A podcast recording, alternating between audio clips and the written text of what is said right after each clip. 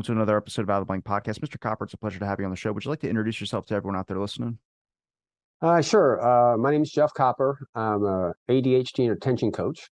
Uh, I think attention coach is a better reference of what I do because I actually coach people's attention. I specialize in people that have ADHD. I'm founder of Dig Coaching Practice, which is my website, digcoaching.com. Also have had my own podcast, Attention Talk Radio, since 2009.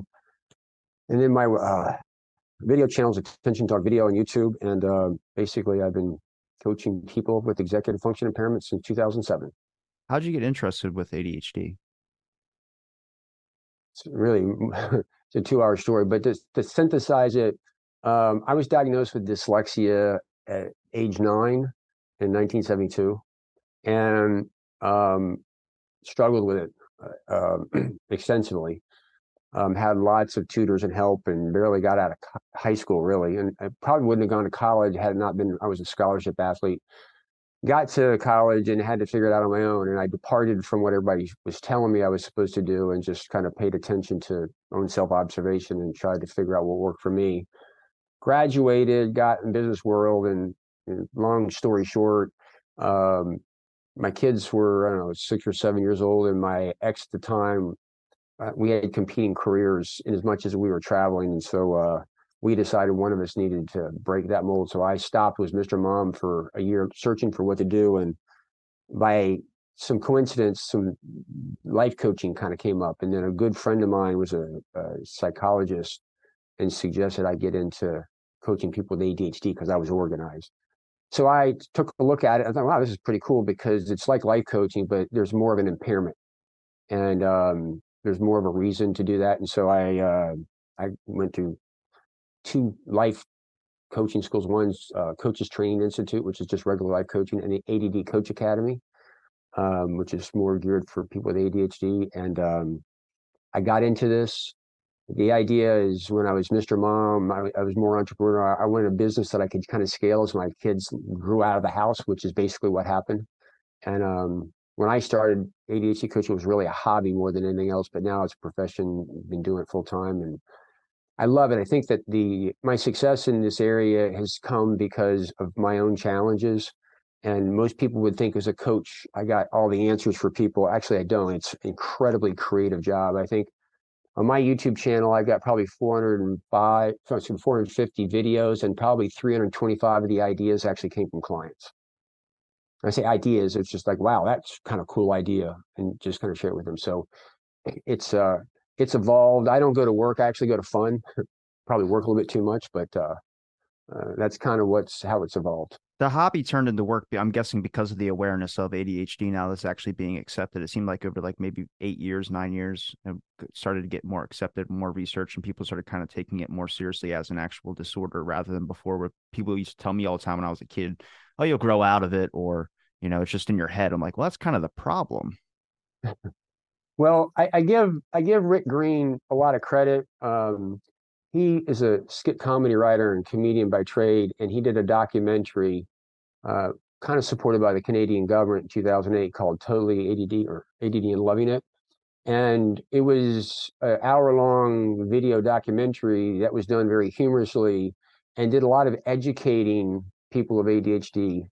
It was the first like thing of its kind that really wasn't um, from from a mental health profession perspective. It was really outside, and it was it did a really good job of of communicating stuff and do it in a video format. And so things kind of evolved from there, where we started bringing more and more um, I think coaches and other people kind of got a little bit more involved. And then, you know, Jessica, Jessica McCabe kind of came in in 2016. She started How to ADD, which oddly enough was a repository for her to find what worked. It turned into what it is. And so through that evolution, more people have gotten into videos and animated stuff that pays more attention and educating people. And I, I think you had, had interviewed uh, Russ Ramsay if I'm not mistaken. I brought him on my show one time and I asked him about the evolution of coaches, and he acknowledged it was an intervention. He said, But what coaching has brought was a business and a marketing aspect, which I didn't really think about. And so as a result, there's more and more stuff out there. It's being accepted, it's being destigmatized, and more and more people are actually seeking help that were more reluctant before in the past. So in the last, I'd say six years, five years, really, there's been an explosion, which really took what I do from a hobby to more of an industry, and and now um, much more pervasive you trust the social media coaches? There's a that's kind of where i first came across like oh there's a lot of information on adhd now because before i just never even bothered to look into it i kind of just glossed over but some of the social media videos when they're putting up symptoms or certain habits that adhd people do i was like wait i thought that was my personality and i realized it wasn't it was actually adhd some of them i mean some coaches are good on social media and some of them they kind of put like a vague kind of brush over some symptoms where I'm like, well, that isn't just exclusive to ADHD. That could be something else. So I'm curious what your thoughts are on social media. Do you well, think so yeah, so uh, this is my opinion. Um, people will you're free to disagree with me, but um, anybody can call themselves an ADHD coach. Um, anybody, literally. And there's a lot of people that have ADHD that call themselves a coach that I find somewhat detrimental because whatever they think works for them works for everybody. And the fact of the matter is, if I find something that works for people with ADHD and it works maybe 10% of the time, that's a, that's pretty high. Like most of the tip tricks and strategy you recognize actually don't work for another reason. Um, so there's a little bit generic. So there's a lot of people out there that, in my opinion, have it and think they know what they're doing. Um, the the coaches that are, I think, somewhat respectable or anybody that's on the ADHD coaches organization list because they have to have gone through coach training and had some type of ADHD background. Or there's another website, the Professional Association of ADHD Coaches. Um, that crowd had to be schooled and pass oral exams um, and are dedicated to the profession. So, with that being said, there's a group of people that are highly dedicated, that are educated based off of some fundamental parameters that we've all collectively come together, they're pretty good. But there's a lot of people on social media that really aren't trained, and some of that information is dangerous. In fact, um, I was at an APSARD conference in January, and they did a little bit of a look at TikTok, and 52% of the information on TikTok's misinformation. 27% lived experience, so 20% was actually factual. So uh, it's seductively easy to get diagnosed on TikTok by yourself, and it, it, the problem with that is, is we're dealing with a condition, and it's hard to treat something if you don't really know what you're treating, and so it's it's it's a little frustrating out there because there is a lot of information that's really sexy and designed to lure people into it. That's really kind of misinformation, but um, end of the day, I you know I think we're going to talk about working memory and some other things on your program that I think will help people give some insight. So I appreciate your opportunity to come on board. And if you're out there on social media, I'd be somewhat skeptical about it unless you can vet it the person and see where their credentials are and uh, where they come from. Well, through your years of coaching, I mean, how varying are the people's symptoms or what they're coming to you for coaching advice on when it comes to their ADHD? I mean, is a lot of it just kind of planning and scheduling things of that sort? That's not a problem really for me. I've done learned to kind of use it but there's other things like forgetfulness and emotions as well too and then too much input. So right i did a show a long time ago. There was a guy named dan pruitt out of atlanta and we were back in the dsm-4 manual there were three different kinds of adhd there's inattentive hyperactive and combined type and and he went through the mathematical calculation of all the possible combination of symptoms that could get you the diagnosis and I think there was over 18,000. Yeah. And we did the show. we are like, well, I got number 445 and you know, I got 13. And that, that number didn't take into consideration um, coexisting conditions and severity. So the, the moral of the story is once you've seen somebody with ADHD, you've seen somebody with ADHD. There's no one version of it. You know, I've, I've coached like um, tax accountants before and, you know, you know, all kinds of different people. And so ADHD manifests very differently from different people, and we all have different collection of traits. And I, one of the dangers is, is we like labels because uh, when you label something, it's a communication tool. But the problem is when you label something, people quit paying attention to the individual nature of it. So the the moral of the story is is too many people out there are looking at everybody to have one version of ADHD or not. You might be very organized. Some of the people I've coached that you know they're really really good on time. Others are not. It just depends on the person. Where I come from is ADHD is really more of an executive functioning impairment. Um, and most people don't know what that is or really kind of how it works, but how your how your behavior manifests is basically on how those individual mind tools interact. You might have an area like you, you might not struggle as much with emotional self-regulation, which could be which would manifest behaviorally as one, and other people can have more struggles with that, which have some impact. So again, it's this eclectic mix of stuff that creates that variability. Now, when we talk about executive functions, could you maybe describe some similar executive functions just for anybody out there listening that might not know what executive functions are? Um, people speak of executive functions in terms of outcome. It's very confusing. A plan, you need to use your executive functions to produce a plan. But executive functions are a collection of mind tools. I, I subscribe to Dr. Barkley's model of them. I think his model is incredibly brilliant. Um, he defines executive functions as self awareness. There's emotional self regulation. Human beings actually can change emotions consciously. If you're in a, a, a frustration state, you can actually calm yourself down and change emotions. Most animals can't do that. Self restraint. Um, if you're self aware and you can down regulate your emotions and restrain yourself collectively, that's self regulation. Then there's visual imagery. You have the ability to kind of simulate a picture in your mind of the past or the future. Nonverbal working memory, which is basically self talk. And then there's playing with information in your mind. Collectively, when you use visual imagery, self talk, and play with information, that's actually thinking towards a goal, trying to accomplish something. So Dr. Barkley's model defines all of those as a noun. I do a lot of, we'll probably get into a little bit just talking about those things as a verb. There's other executive function models out there. Dr. Thomas Brown's got one, um, and some others do. I don't care for those models as much um, because it commingles emotions with different executive functions. So, like, I, I think one of Dr. Brown's models, it's like task initiation. Um, for me, that's a really a working memory issue. Um, and there's a emotional issue, like emotional self-regulation and have an issue with regard to with working memory, so they kind of conflict each other. Um, but for the most part, I like Dr. Barkley's model because it's a it's a lot cleaner model. It's a lot easier to explain and understand. But it's those tools that you use in your mind individually and collectively to produce a plan or to manage time.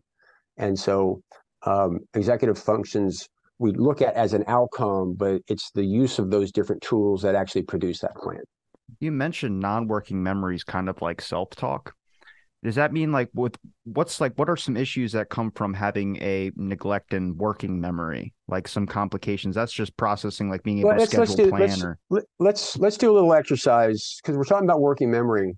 Working memory is the ability to uh, load, um, retrieve, hold information, and manipulate it towards a goal. So that's that that's all sounds kind of interesting, but sometimes it's a lot easier really to kind of experience it. So if you don't mind, let's do an attention exercise. Ready? Sure. Your game? I guess. All right. In a minute, I'm going to say six words slowly. Please don't write them down.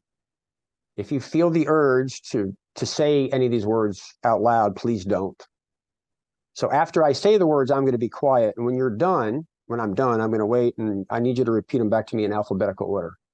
Oh, God. You ready? Yep. Igloo, teacher, zebra, kangaroo, bumblebee, hippopotamus.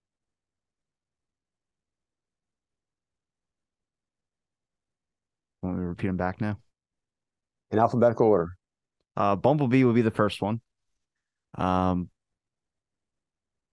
I forgot one of them, but I'm going to say igloo, then hippopotamus, teacher, and then zebra. I don't remember what the other one was. And you forgot kangaroo and you got hippopotamus and igloo reversed. Doesn't really matter.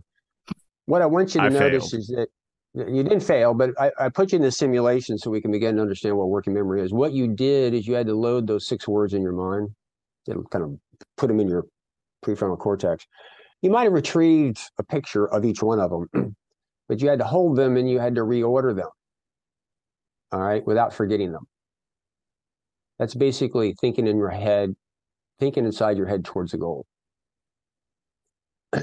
That's impaired with people with ADHD. Um, what was interesting and really fun about this exercise, if hopefully for those that are watching this, you you can rewind the tape, but if you're on audio, you heard it, but when I described it, you said, "Oh my God."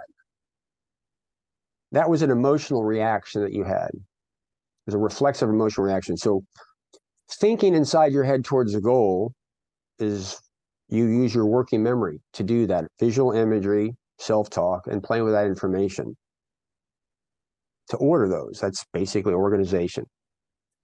Reflexively, that was difficult for you. So you had emotional reaction to escape. Sometimes I'll give that exercise to people and they won't even try. So the moral of the story is, is a lot of people look at ADHD as a focus problem, and it is, but it's the symptom.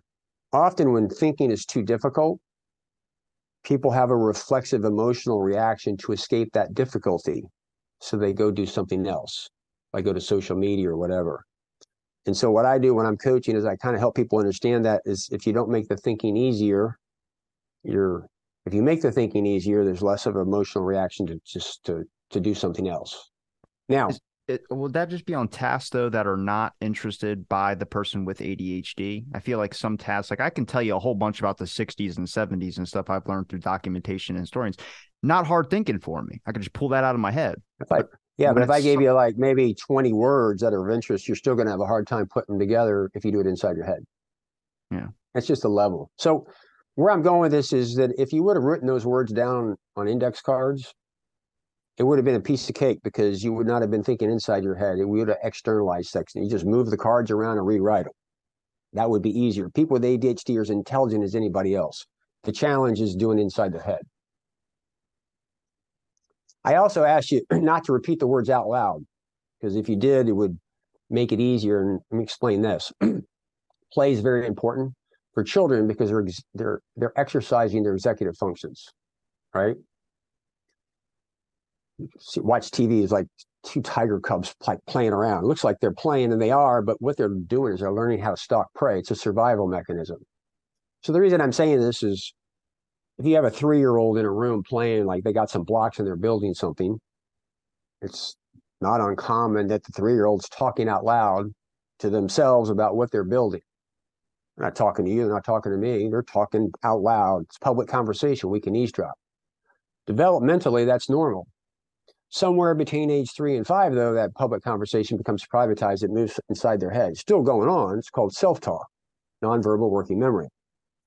Some people with a, and the reason I asked you not to repeat the word out loud is because if you would have done that, it possibly would have made that little exercise a little bit easier. So if you take a look at people with ADHD, many of them talk out loud a lot. They don't know they're doing it. Nobody taught them to do it. They're just doing it instinctively. Why? Because when they talk to themselves out loud, they're rewarded with higher level of performance. But they're often doing this in front of somebody. And often they're told they talk too much. People don't realize they're not talking to you, they're thinking out loud. So in this moral of the story a little bit is to understand this is these are the executive functions. I gave you those six words to understand, put you in the experience so you can kind of get a more tangibly what I'm talking about. Now I'm explaining that if you externalize it, it makes it easier. That's why people with ADHD need to listen stuff. They need to be thinking outside their head. People with ADHD often talk a lot. That's because they're thinking outside their head. This is not a tip, trick, or strategy. This is an accountability. They've instinctively done it because they're rewarded with higher level of performance. They don't know that. So I do a lot of coaching for the people that talk out loud a lot. We call them verbal processors. And when they begin to realize that, then they, hey, can I talk out loud? So let's take this back to where you are. Is day in and day out, people on social media are not necessarily looking at it as an executive function impairment. They're looking at some little app that works for them, which, by the way, could work for one person, not for somebody else. Um, but we go back to this is fundamentally what the impairment is about.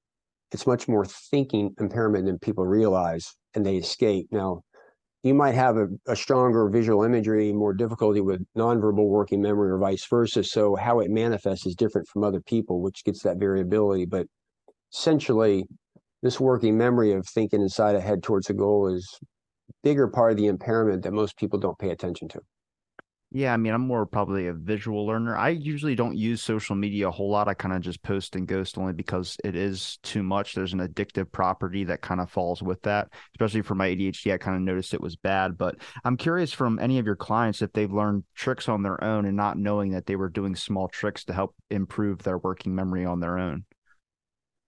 Well, I'm not saying that they were improving their working memory, they're compensating for it. Like as I tell people, let's say your working memory is function at the 20th percentile and you go that I'm sure there's some game or computer program that can help you with it.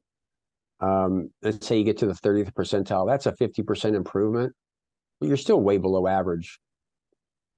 If you're working at something at the 90th percentile and you can get to the 99th percentile, that's a 10% improvement. You're going from good to Olympic gold. So my point in that is, is I don't really help people improve their working memory. It's impaired. Um, what I do is help them compensate for it and help them understand that they need to begin to externalize thinking and in different ways. Sometimes it's simple as calling somebody up and say, you got a minute, can I talk out loud or can I bounce my logic off of you or like let me give me a second while i get to my point.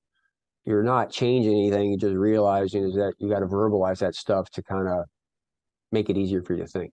Yeah but that doesn't really work in the society that we kind of live in. Seems like a lot of people aren't willing to compensate for that person that might need the extra or bringing out that like you mentioned some people aren't aware that they're not just talking too much. It might just be talking aloud to make sure that it sinks in.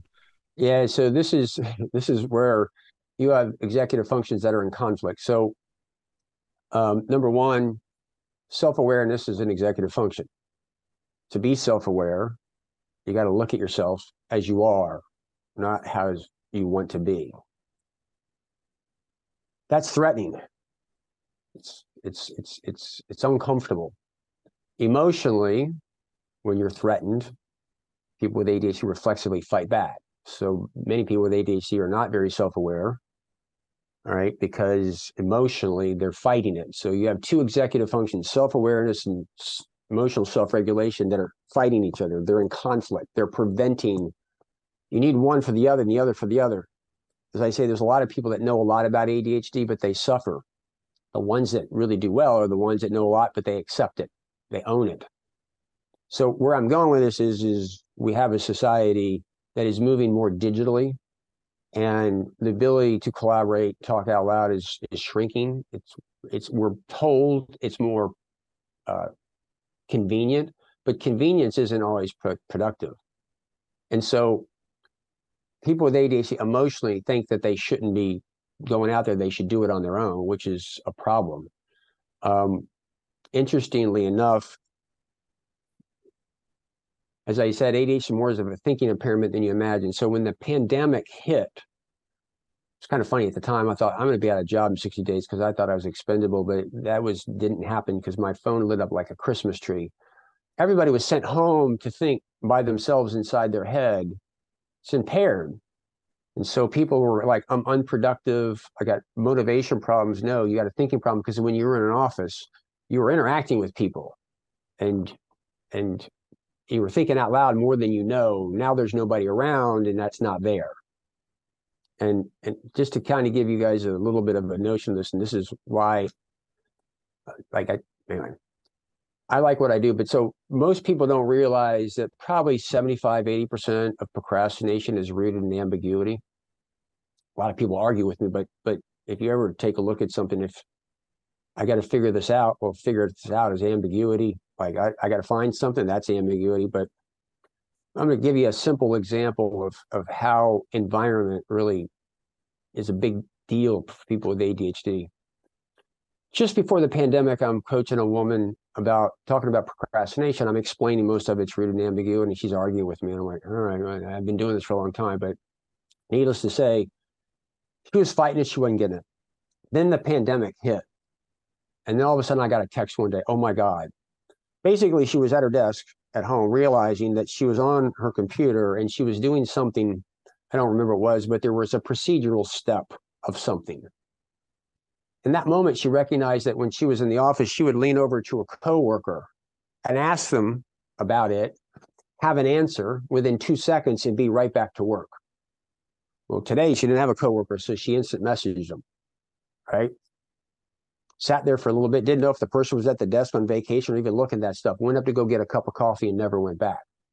The point of this is, is even though you might be in a room and you might lean over and ask a question within two seconds, you'd be back on task. Now, that's removing ambiguity. Now, we talked about the fact that there was probably in the company's intranet a, a resource where it was, but she didn't know how to find it. My point in this is this is a thinking impairment. I got to think, I got to figure out where this is or whatever that's there. Having somebody to lean over and collaborate with to get an answer, or you're going online and you're applying for something, there's a question or a word that you don't understand what it is, and get collaboration, some feedback from somebody else. That's the difference between finishing the application and leaving and never coming back to it. Again, I go back to these are the invisible, intangible things that people don't realize about ADHD that that are the difference between success and failure. Make sense? Yeah. Um, do you find at least a, lot of people, especially when we talk about ADHD, that they find that the people that embrace it and kind of use it to their benefit or try and you know use it as like a, a title i would say i try and embrace it i try and make people aware about it be an advocate for it um, but it's just because a lot of that stuff when you talk about having a disorder or adhd get it feels so bad when that's said that it makes it people feel like less. Like even an impairment with working memory makes it seem like shit. My IQ must be like ten. I'm not an idiot, but there's just certain areas that I excel in and certain areas that I don't. But it seems like a lot of the classifications and what I would consider people say that being an adult, like going out and doing adult things, that's not easy because a lot of that does fall on executive function or certain working memory aspects of things that you know you got to worry about bills coming later, which I think everyone needs to associate and worry about, but also planning strategies, business meetings, set and setting, that type of stuff as well too. It's all very extremely difficult. Yeah, but the the idea here really is you start off, it's a condition or impairment. There's an emotional judgment to that, right? And we make observations with our senses. And the problem with ADHD, people infer the inner working of the brain by behavior. Behavior is a symptom of cognitive behavior right? As I tell people, if if if your working memory is impaired, it's a legitimate reason why you're not doing that, but people don't understand it because they can't see it. Now, I, you're looking at me, you didn't acknowledge that I have a visual impairment, right? I'm wearing glasses, I can't read without them. That's an impairment. You guys can see that, right? People can't see deficits in working memory because everybody judges the world through the lens of their experience. So that's what makes this all kind of crazy is because in our world, if you can't see it, touch it, smell it with your senses, then it doesn't exist. Um, as an aside, this is not a commercial. I've developed a program called Cognitive Ergonomics from the inside out, and something called attention scope to try to make this stuff more concrete and visible for people. Uh, that exercise I put you through with the six words, one of them to help people actually put them in an experience to break it down individually to understand what's going on. But the point really is, is it is an impairment. I have a visual impairment. People have diabetes. I have a high blood pressure. We all have impairments. The idea is that you need to do something with it. And there's an emotional resistance for people to, to get that because they want to be like everybody else. But the bigger picture is society's just ignorant. You know, I get people all the time coming on my YouTube channel saying ADHD doesn't exist. I'm like, I, Ava Green once said, you know, she didn't think her husband should take medications. Finally, she realized her beliefs didn't trump her husband's experience and said, well, if it works for you, it does. So again, there's a lot tied up into this. If you're listening to this podcast, you might want to go back and listen to it a couple times because I'm covering a lot of material very quickly. But hopefully it's kind of helping people kind of get uh, get a hand around ADHD in, in kind of a different way than what you see out in social media. Do you think it's going to be bigger complications for people with ADHD when it comes to society? Um, just kind of fitting in. I mean, we, we you mentioned technology and kind of the expansion of that, but also if you tell someone that you just can't pay attention, people receive that as you just don't care, and that's not what that is at all. They might care in a different way or do it at home. I tend to do a lot of my best work when nobody's hovering over me and I'm by myself, but it is what you were saying. It's in it's like an invisible illness a little bit. It's inside you, so people can't see it and they can't. Yeah. So you're like I, I'm not your your language right now is kind of reflexive because it's there because you were saying when you can't focus. Well, you can focus. ADHD is an executive function impairment. Self-regulation is one of them. People we look at it and say it's a deficit of attention. It's not. You know, kids with ADHD can play computer games for hours on end. Their issue is not focusing. Their issue is stopping or an adult that gets on the internet at eight o'clock at night before you know it's four o'clock in the morning. It's not a focus issue of a deficit. In that situation, they're having they can't stop themselves. Goes back to if ADHD is a thinking impairment, we judge it based off are they doing what I want them to do or not, right? So I, I, I use that as an example. You asked a question. I was I, my working memory is evaporated. I'm trying to. I was saying about the advancement with society. Yeah, yeah. So fade, yeah. The, yeah, the problem the problem with society is right now there's this huge emphasis on what seems to be kind of convenient, which is a misnomer. Um, it's kind of complicated to explain, but um, working memory require. Okay, I'll try to explain it. So I'm old. I'm 60 years old. I went to college back in the dinosaur ages, and I was in college, and I would have a book, and I would highlight. Actually, what I would do is I'd buy books that were used that were already highlighted. So if I had notes from a class and I'm trying to reconcile the two, I'd have a table and I would look over at the book, and the highlighted area is important. So that would be my target. I would just read the highlighted area. I wouldn't have to read the paragraph to find that highlighted area. I could just go right to it. Then my eyes would move over to my notes and I could compare some words on, on two pages really simply. On a computer, you have some copy, you can't really highlight it very well. So you've got to read it to figure out what you're looking for. Read it, then I got to hit something to to another screen of sorts, whether it's PowerPoint, a browser. Then I've got to scroll to find whatever I'm going to compare it to. Now, remember, I gave you six words to repeat back to me in alphabetical order. You forgot one word and you got hippopotamus and igloo reversed. While you have all these instructions trying to find what you're looking for, what you were originally evaporated, you can't, it just escapes. So now you got to go back. Well, that's fucking hard and frustrating. So what happens is, is you escape. Where I'm going with this is these tools that we're told we're supposed to use for people with ADHD. You already have a tax working memory. It's making the impairment worse. You're being driven to use things that are more difficult. And everybody acts like this is invisible. Right? Yeah. So more and more, this stuff is taking place. And as I say to people, you have to remember it's convenient for society if you do it their way. I like paper bills. They come to me in the mail. I don't have to go get them. I open it up. I look at my bank statement. It's really easy for me to manage it. Online, I got to go hit username, password. I got to go. I got to remember all this stuff. I got. Uh, it's it's a lot of work for me to do that. A bill comes in. I put it down on the table. I, once a month, I go in. I pay it. But the the the the financial institutions, well, they don't want me to, to, to take paper. They want me to go green. In fact, they're going to bully me. Like, don't you want to go green? Like, like make me feel negative less than that them because I'm not like it. Why? Because it's in their self-interest they, to make me feel bad to do it their way. And so, yeah, there's a lot of problems with society. You know, anymore, you know, I don't know about you. I call up tech departments and I'm speaking some idiot. They don't know, they can't interpret what's going on their self-help section of their website, much less me. So now I got to go figure all that stuff out. I got to interpret words, but but the society's making it worse because it's convenient and they're making everybody feel bad for it. And if you'll notice, not just people with ADHD are suffering, like neurotypicals are starting to suffer at the same time, but we're acting like it's not there. This is all an executive function impairment. It's all intangible, it's all invisible, and we're all acting like it's not there when it's really a big deal. And so a lot of what I do is really trying to help people know what works 100% of the time and advocate for yourself because it's hard to advocate for yourself if you don't know for sure that it works. But we're like when I help people know that if they talk out loud, they solve problems, then they they're they're, they're more confident in pushing for what they need because they know that it works. Make sense? Yeah. Do you find that more people that speak out about the maybe talking out loud or something like that, when they address it to a manager or supervisor, that people are being a little bit more lenient and accepting of trying to work with that. I mean, the internet's a problem, I think, for everybody because if you're trying to do a specific task, there's like 50,000 things on your computer that are going to distract you. And next thing you know, I'll end up forgetting what I was doing and then come back to it two hours later, like, wait a minute, I realized what I was on the internet for in the first place. But I mean, you could try and categorize and label stuff like that. It just, it's not an exact science.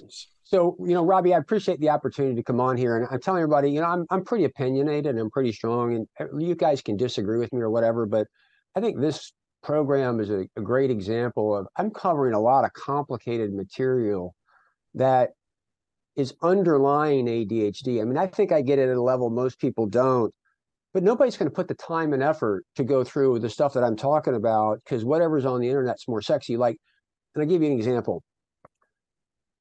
ADHD is a thinking impairment. People on online they talk about time blindness. Like, t- what is time blindness? It's called we're in the eighth month already, and it feels like we just started the new year. but but but but time is an issue of thinking. You're using your visual imagery to see the future. It's effortful. So if you've got a one o'clock appointment, people with ADHD they don't think it's one o'clock. I got to go. Oh, take me 15 minutes to get there. Okay. Oh, then they think by the time I get my keys, my wallet, my phone, and get out and get into my car, that's going to take five minutes. Then when I get there, I got to park the car. I got to get the elevator, go up to the office. That's another five minutes. Oh, I need to leave 25 minutes in advance. That's thinking. Yeah. That's thinking. On the internet, people are talking about time blindness. They're not talking about as a thinking impairment. The issue really is, is if you're sitting there thinking it's a time issue, like the watch is going to do it for you, you're not paying attention to the right thing. You're not actually realizing it. You're not engaging in the thinking process. That's why I, I, have, I have a bunch of like, like just graphics. You know, are you drowning in the sea of strategies? A lot of people can identify with that because there's a lot of these things out there that sound really good, but they're not addressing the root cause of what the challenge is. So going back to the point, is that ADHD is kind of complicated. In our world, people don't have the attention span it's a lot easier to go see some video on TikTok and identify with that, or like, oh my God, I got rejection sensitivity, and you know, look around and eh, you know they're rejected from every everything. They feel good and validated about it, but I'm not so sure how that helps their world, like the next day. If that makes sense. Yeah, I mean, well, realizing they have the issue, but then what's the fix to that? There's no fix. They never give you a fix. So part of the world, and the other thing too, is with ADHD. I mean, this this gets kind of complicated, but people with ADHD, they they don't want to think that difficult. So they want what they want to work. work. Back up. If you watch uh, infomercials on Sunday morning about weight loss, there's what you what you need. There's what you want, and markers will tell you people don't buy what you need; they buy what they want. And I would argue, no, they buy what they want to work, even though it doesn't work. They want it to work, and that's what they sell you. So, you know, one of the challenges about ADHD is how do you get information to people because they want it to be simple, quick fix. Only five things, five minutes a day. You know, it's ADHD is a 24 7 impairment. It's not that easy, but they want it to be that easy. And if you're helping them, sometimes it's hard to get the message to them because it's really easy to jump on TikTok or here's here's the three things that I need to do that are going to change my life. Goes back to the original point of that it's an impairment, it's invisible, it's more complicated than most people realize and most people don't give it the respect that it's due in order to take to, to really kind of manage no i bring people on here for the perspective. I think it helps me understand more and trust you more as a person. That's why i asked like I asked a couple of people if they have adhd because i trust you more if you had it only because you're going to care more about learning about it and trying to understand it more than someone who might not. But like one only one conversation, I respect him. I had a great conversation with, but Steve Faraone, I think his last name is. I might be saying his name wrong. When he mentioned about getting out of the car, we're more likely to get out of the car and uh, you know get angry at like a stoplight. I was like, be careful how we say that though, because it can kind of be very like we're aggressive we need to be on control or on lockdown or something like that when you start talking about it being like a there, there's a disconnect there with the public on the perception of that. And it's like look i have those thoughts. I think everyone gets mad at a stoplight but i'm not going to get out with a golf club or anything and freak out about it. But we need to kind of talk about like it is something that is an impairment but it doesn't mean like we need I don't need special treatment. I don't think a whole lot of, you know, maybe extra time on a test would help, but not like being like, you know, with a, a helper beside me the whole time, like guiding me through things. And that's like from some of these people I've talked to about ADHD, it seems like they understand the science of it, but they don't fully understand the experience part. And I'm not saying you, I'm just saying past yeah, people. Yeah. So it was hard yeah, I want this is you brought up something really good. And so again, you know, Robbie, I, am here to share this. I'm not saying I'm right or kind of whatever, but you gave me a great opportunity there. Is they say that they understand the science. Do they? Again, Dr. Barkley's model is incredible. Emotional regulation is an impairment. It's a characteristic, right? Out of a car is a negative manifestation. It's almost like they have emotion, but you're throwing gasoline on the fire so you can think of rage. That's the negative side. But you know, there's a positive side to this some people with ADHD, when they're passionate about something, it's like passion on fire. I've seen people, they're, so, I mean, they're so jacked up. People just drop and start falling. This guy, like, wow. I mean, they're so motivated and so inspired by people. It's the same characteristic. It's just manifesting in a different environment. The idea is you want to control it in those more negative situations, but sometimes you want to let the horses run. That's where I'm not, I don't like this notion that ADHD is a gift simply because if we call it a gift, then the, no, nobody needs some accommodations. It creates a problem. But there's sometimes where it, and there's some environments where it's not necessarily a bad thing. And so I'm going back to if you understand the underlying root of ADHD as an executive function impairment, and you understand emotional dysregulation is one of them, you can see how it can manifest negatively maybe on the road. We we need to understand that. We don't need to, to crucify it, but there's another side of it, where's the passion side of it that can be very, very useful. Again, it's not a good thing or a bad thing. It's it's a, a asset or liability depending on the environment which it manifests. Make sense? Yeah, kind of like I mean, natural curiosity. I would say is probably my benefit of just wondering more and going out that way. But some people would see that as like they don't really analyze it as curiosity. Like, like for instance, I do a show with them. It's fifteen hundred episodes, but it's any political. I don't care about your politics. I care about you as a person. People don't see that. They see, oh, you had a Trump supporter on, or you had a Biden supporter on. I'm like, what are you looking at? It's they have a name, like call them by their. But people don't see that. They just see kind of the title or what they pick out of the person, or maybe their view on things, which is something that slips me all the time. I kind of just am interested in having the conversation with you and what we can talk about. But that's a I would consider that a benefit, but then there's things out there like people consider ADHD superpowers, and a lot of them I don't consider superpowers. I think hyperfocus is really, really good. I can get really like constantly work on something and make it like I can just make it good, like painting, for instance. Amazing. Bob Ross at one o'clock in the morning. Let me tell you, he could teach you some things.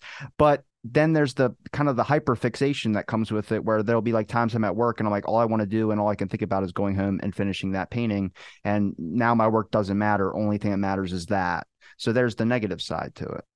And eh, so if if you understand your ADHD and if you manage it, like today, we're we're taking this on a Friday. Friday is my project day. I don't, I don't take coaching clients on Friday. These are times where I can sit down and I can get hyper focused on something that's intentional, right?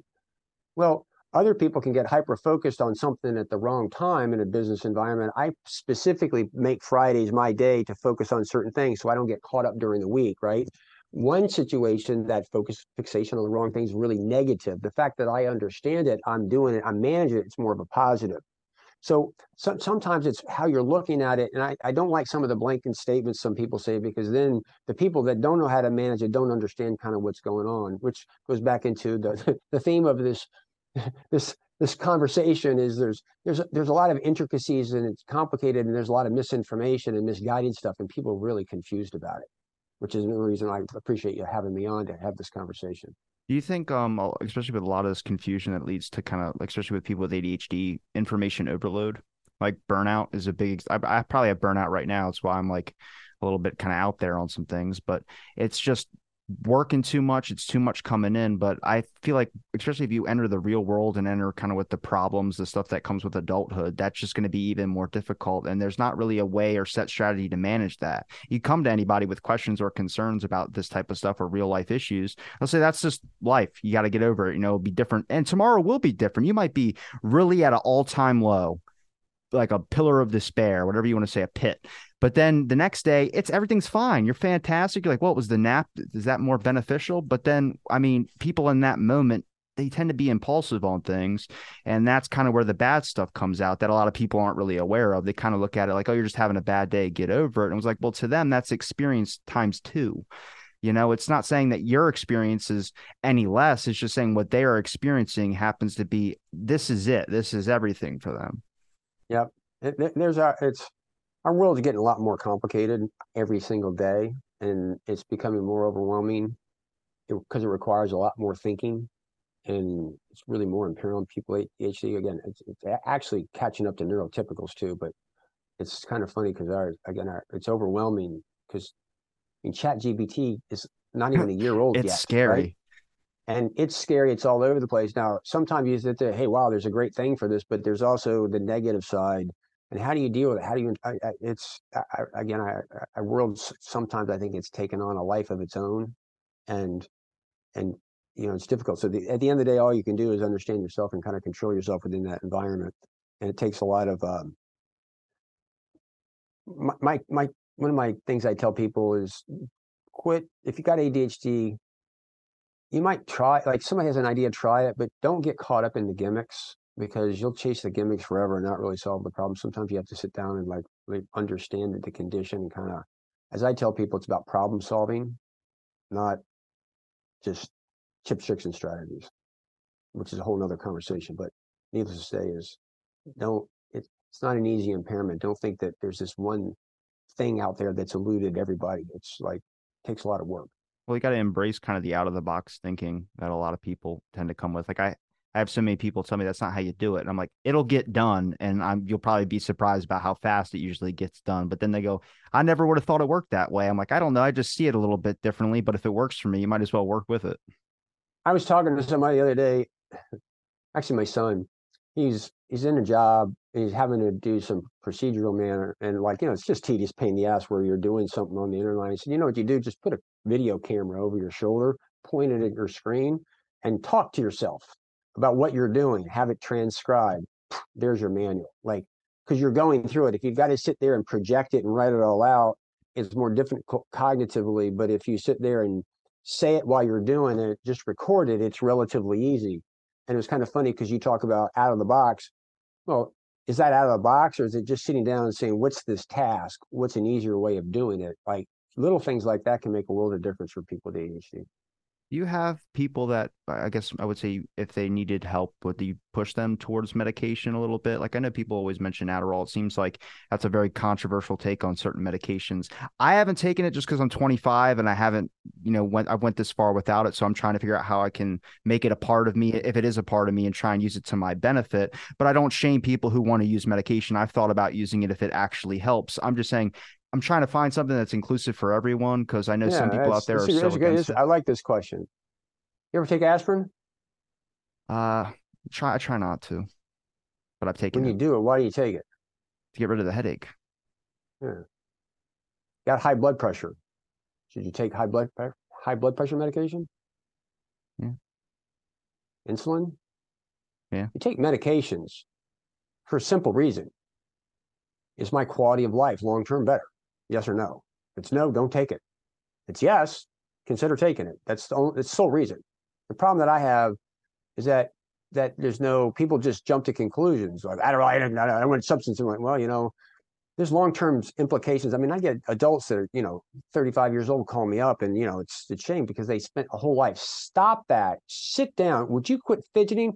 You, those are like little negatives. You you do that every single day to a kid over a long period of time. It's going to create a self-esteem problem. That's there's a negative long-term effect. I mean, I can help them understand what's going on, but they still have this emotional type thing. So there's long-term negative effects to not taking emotion, not taking medications. There's potential long-term effects if you do take them. I've interviewed people on that, and I'm not a physician, but there are negative impacts for some people. I'm not so sure it's as as big as it's made out to be because by the way, you, a couple years ago, I was trying to do, I wanted to do an interview and say, are ADHD meds addictive or not? You know how hard it is to get somebody to talk about that? You can't get a pharmaceutical company because there's a conflict of interest. You can't get a physician to do it. A coach can't do it because they don't have the authority. I'm like, who can actually speak to this? I finally found an Ivy League professor that got on and actually said it, right? But it's it's hard to get sometimes to speak the truth. By the way, it is an abused drug, like just like I have okay. friends that sell it like crazy, and some people even snort it. So it's like, ah, you know, it's pretty rough. So, so it is. It, it, it's it is it is an abused drug. It can it create a dependency?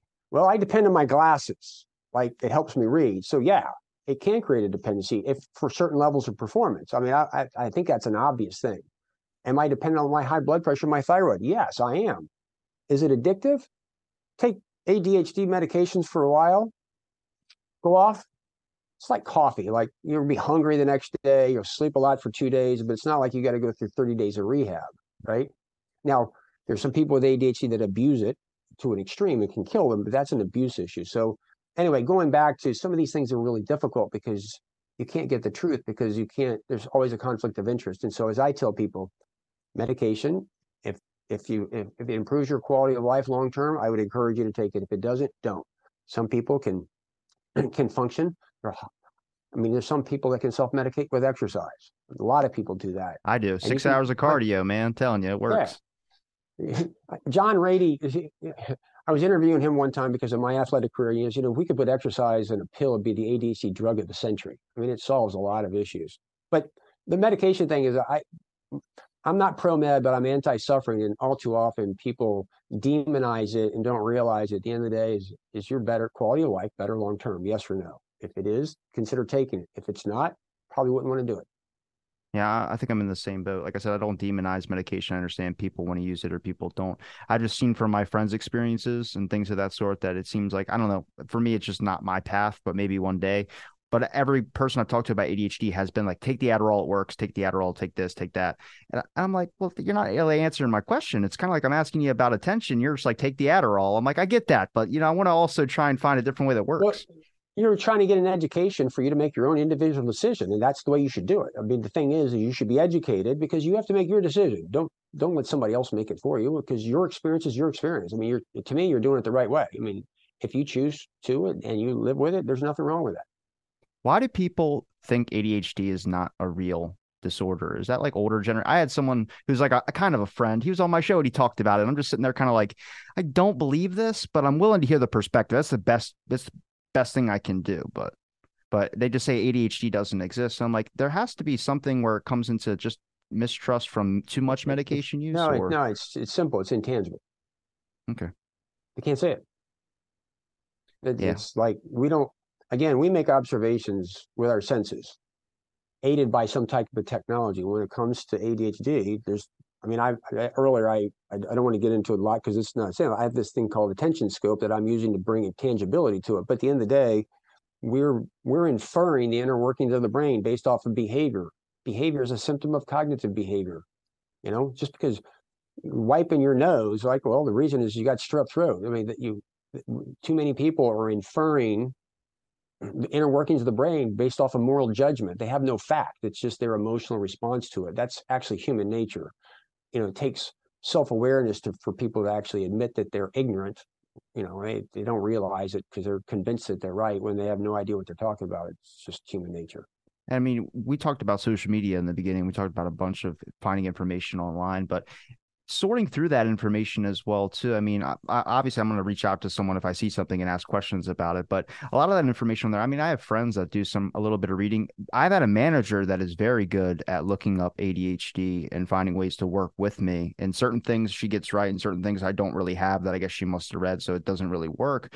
But it's small steps like that i think raising awareness and what you're doing coming on my podcast and talking about it as well too is raising awareness but it doesn't take much and i would just think people i mean if you really work with like someone tells me they have something i'm going to research into it just so i can better equip myself to help out that person to make it easier on them. That's not a big thing that's not a big ass it doesn't deserve a pat on the back but that's what should a lot of people should be doing as well too and i think some of the internet and some of social media kind of should be directing people towards that not trying to just being like hey there's this diagnose yourself. I'm like hang on a second let's just look at the info and see if we can find something that works with someone we yeah. Agreed. It's it's getting good information is not an easy thing to do, but it it it there's a lot of misinformation out there, and a lot of people are again treating the symptoms. But uh, again, I'm I'm grateful to come on so I could kind of share a little bit. Think of this as more of an executive function impairment, not so much of a focusing issue, and that thinking actually is difficult for people inside their head. So whenever you have a problem, if you just sit there and say, "How can I make thinking easier?" Um, like videotape what I'm doing and talk to myself so that I don't have to do it, like things like that. That mindset can really be helpful. You're telling me I forgot kangaroo, so you know. But uh, Mr. Copper, I appreciate the time you gave me to talk on my show. Is there a place where people can find your links? digcoaching.com. You go there, you can access my podcast, my YouTube channel. I speak regularly. There's a whole archives, that type of stuff. Uh, there's all kinds of stuff there. Just digcoaching.com. You can find what you need. And I will link those links in the description. It's been a pleasure chatting with you. And thanks everybody for listening to this episode of Out of the Blank Podcast.